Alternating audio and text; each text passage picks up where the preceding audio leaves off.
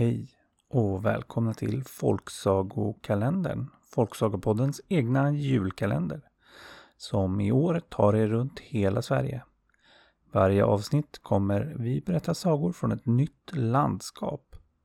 Och just idag så har turen kommit till Ångermanland. Och nu kanske ni undrar var det ligger. Eller så undrar ni inte alls för ni vet precis. Men jag är själv lite osäker så att jag kan tala om att det ligger strax norr om Sveriges absoluta mitt. Och vid östkusten. Ja, vi håller oss på östkusten så här i början. Det känns tryggast. Landskapsdjuret, det är bävern. Och landskapsblomman, det är styvmorsviol.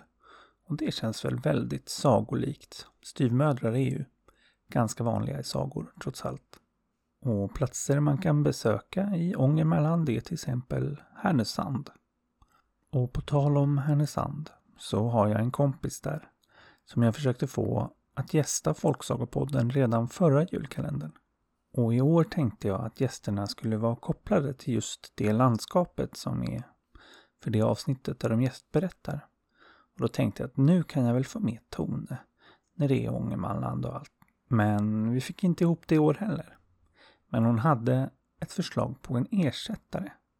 Sin egen pappa Torbjörn. Så då fick han gästa istället. Och han fick själv välja vilket datum han ville vara och då sa han direkt 2 december för då. Då fyller Tone år. Så grattis Tone. Det är inte vilken födelsedag som helst utan en ganska stor en, eller hur? Så om ni ser någon som ser ut att heta Tone just idag, säg grattis vet jag. Men nog pratat om detta. Nu blir det sagodags. Och från Ångermanland får ni inte mindre än fem sagor från Torbjörn. Och en sak jag förstår om ångermanlänningar på de här berättelserna, förutom att de har bra berättarröster, det är att de tycker om att jävlas med självaste djävulen. Eller gammelkarn, som de kallar honom.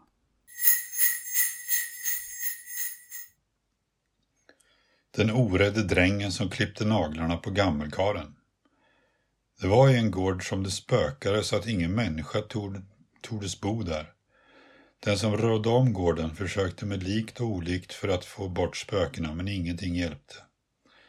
Ett år anställde han en ny dräng som var så stor och stark och hade ord om sig att inte vara rädd för någonting, vare sig det var jordiskt eller från andevärlden. När drängen hade varit i tjänst en tid och bonden såg att ryktet om drängens styrka och mod var sant, sa han en dag till honom. Om du kan få bort spökena i stugan norr om gården ska du få halva hemmanet. Nu förhöll det sig så att bonden hade bara ett barn, en dotter, och hon och drängen hade redan börjat titta på varandra. Drängen hade sina beräkningar så han svarade.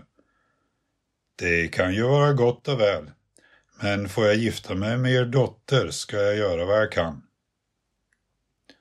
Bonden gick med på detta. När kvällen kom gick drängen till stugan norr om gården. För att det inte skulle bli alltför långsamt tog han med sig en av de andra drängarna. De gjorde upp eld i den öppna spisen och satt och talade till långt fram på natten. Inte såg eller hörde de några spöken och de tänkte knappast på den heller.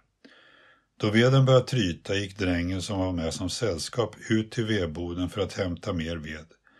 När han inte kom tillbaka måste den här starka drängen ut och se efter vad som hade hänt med den andra och då fann han honom i vedboden utan huvud. Inga spöken syntes till och en huvudlös kar var inte mycket att göra åt. Så drängen gick till ladugården och vred nacken av en höna som han tog med sig för att steka och äta ty han kände sig hungrig efter att ha suttit och hängt om natten. Men när han kom in och började plocka hönan kom det in småkarar, småjävlar, i mängdetal. Då tog drängen eldstången och dammade på dem tills de måste ge sig av ut genom dörren. Till sist hade han drivit ut allesammans utom deras anförare och det var gammelkaren själv som hela tiden stått i en vrå och till synes haft nöje av hela tillställningen. Han bad att han skulle få stanna kvar och lära sig att plocka hönan. Ja, det kan du väl få, sa drängen, men då måste du klippa naglarna först. Annars klöser du sönder hönan i slimsor långt innan du fått dunet av henne. Gammelkaren hade nämligen naglar som det värsta klodjur. Jo, drängen skulle få klippa naglarna av honom, men frågan var hur skulle det gå till? Det ska du snart bli varse, sa drängen och sade till gammelkaren att om denne satte naglarna i ett skruvstäd som stod där och drängen skruvade till så skulle nog naglarna bli klippta. Gammelkaren stack dit naglarna, drängen skruvade till och gammelkaren satt fast. Han skrek och bad att få komma lös, men nu var det drängen som bestämde villkoren. Han sade att han inte släppt honom lös förrän han hade talat om varför det spökade i gården och hur han skulle få bort spökena. Gammelkarlen ville inte säga det utan bjöd drängen både det ena och det andra om han släppte honom lös. Men drängen sa, om du inte säger hur det är går jag efter Bibeln och läser ur den för dig. Men då bad gammelkarlen för ett och annat och för allt att drängen inte skulle göra detta och så talade han om att det fanns en stor skatt under golvet i rummet där de var och så länge som den skatten var kvar, då spökade det. Då nu gammelkaren hade talat om detta ville han äntligen få komma lös, men innan drängen släppte lös honom tog han löfte av honom att han aldrig mer skulle visa sig på gården eller göra någon på gården något förnär. Det lovade gammelkaren om han i sin tur fick i förbehåll en liten kulle som hörde gården till och att om drängen satte sin fot på denna kulle skulle gammelkarlen få ta honom. Så blev överenskommet. Drängen skruvade upp städet och gammelkarlen försvann. Drängen bröt upp golvet och tog hand om skatten. Från den dagen spökade det inte i gården. Drängen gifte sig med flickan och då bonden dog övertog han hemmanet och blev mäkta rik. Vad som hände när han var tillsammans med gammelkaren tänkte han med tiden mindre och mindre på, fast det låg liksom inom honom att akta sig för kullen. Men en dag när han var ute och jagade kom han till kullen och skrämde upp en hare. Drängen följde efter den och i det ögonblicket hade han inte tankarna på annat än på jakten. När han kom upp på kullen stod gammelkaren framför honom och sa Nu är du min! Ja, vad skulle drängen säga? Han hade ju själv varit med och bestämt att så skulle vara och den som i leken sig ger får leken tåla. Det hade han klart för sig. Han bad i alla fall att få gå hem och ta avsked av sin hustru och det fick han. När han kom hem måste han tala om allt sammans från början till slut och när han hade gjort det sa han att de måste skiljas för det fanns ingen möjlighet att komma ifrån det han en gång hade lovat. Hustrun grät och sa att i så fall fick han ta henne med för hon skildes inte från honom utan skulle följas åt tillbaka. Drängen tog henne i famnen och bar henne. När de kom bort emot kullen fick gammelkaren se dem och ropade Vad är det du bär i famnen? Då kom drängen på det som skulle rädda honom. Skruvstädet, svarade han.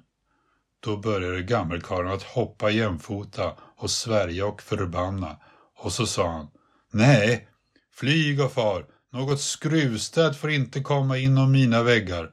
Och med det försvann gammelkarlen och sedan den dagen har han inte visat sig vare sig på kullen eller annorstädes på gården.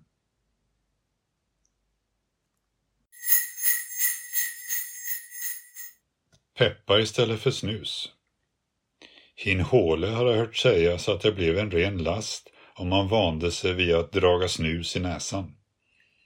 Han ville ju inte lämna någon last oprövad, så han gick till handelsboden och begärde snus. Men handlaren som såg vilken kar han hade att göra med gav honom vitpeppar.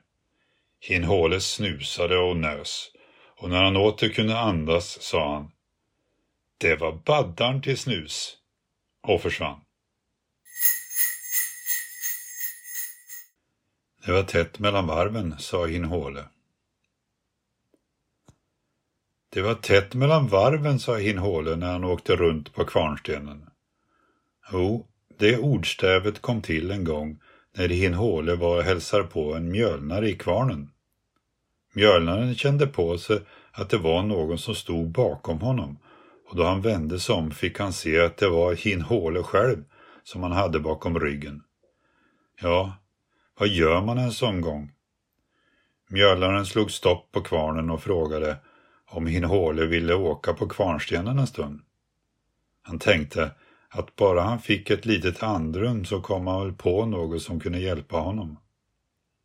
Ja, varför inte, sa Hin Håle och klev upp på stenen. Mjölnaren öppnade dammluckan allt som gick och stenen satte upp farten så att kvarnhuset hoppade. Hinhåle kloade fast sig i kvarnstensögat och det gick så att håret och rockskörten stod rakt ut i vädret. Till sist måste mjölnaren slå ifrån vattnet för stenarna började gå varma. När stenen stannat vinglade Hinhåle iväg in i en vrå och då han kravlat sig upp sa han hm, Det var tätt mellan varven. Och med detta försvann han och mjölnaren hade aldrig något besvär av honom sedan.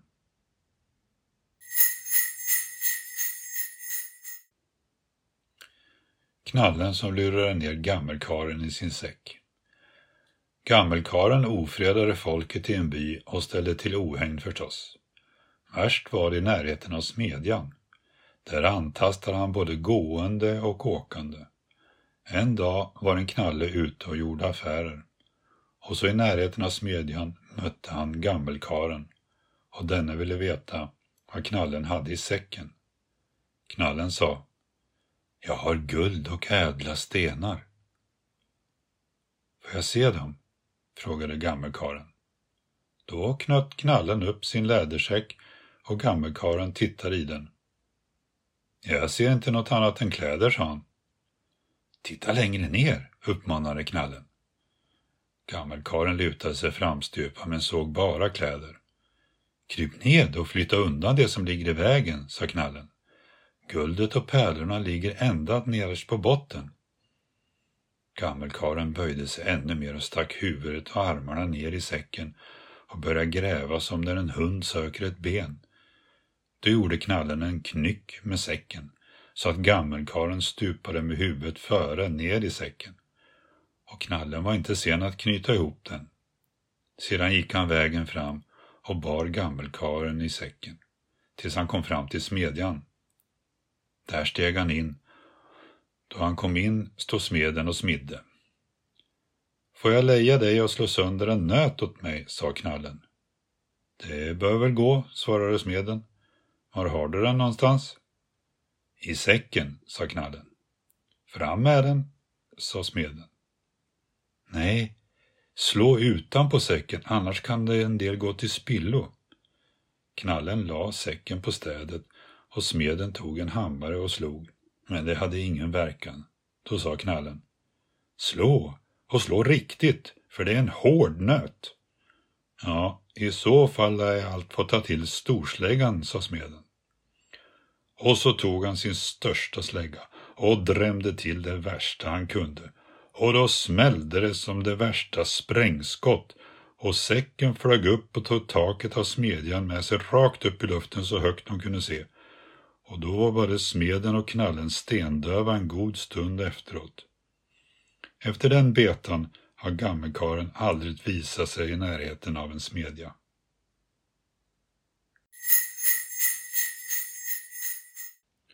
Den tacksamma björnen. Det var så länge sedan att Ödsgårdborna hade avradsrätt i Stråcknäset. De hade sina kor på bete där och området omkring nabbarna har varit känt som tillhåll för björn. Nu var det så att en flicka var ute och vallade och kreaturen hade sökt sig åt det hållet. Korna låg och vilade och flickan satt på en sten med stickstrumpan i handen. Den skulle ju vara med och stickas på dagligdags. Bäst det var fick hon känna att det var någon som klappade henne på axeln och när hon vände sig om fick hon se att det var en stor björn som stod bakom ryggen på henne. Flickan blev så förskräckt att hon höll på att svimma men björnen tog bort tassen och gick framför henne och la tassen i hennes knä. Då såg hon att den var blodig. Då tog hon mod till sig och undersökte tassen. Hon såg då att björnen hade trampat på något vasst föremål, en pinne som satt kvar i såret. Hon nöp tag i pinnen och hur hon vickade och drog fick hon ut den. Nu drog björnen till sig tassen och gick. Några dagar efteråt kom björnen till flickan med ett får som han bar i famnen. När han hade lämnat fåret gick han och visade sig aldrig mer. Flickan bar hem fåret och man såg att fårmärket var obekant, så björnen hade då tagit det långväga ifrån.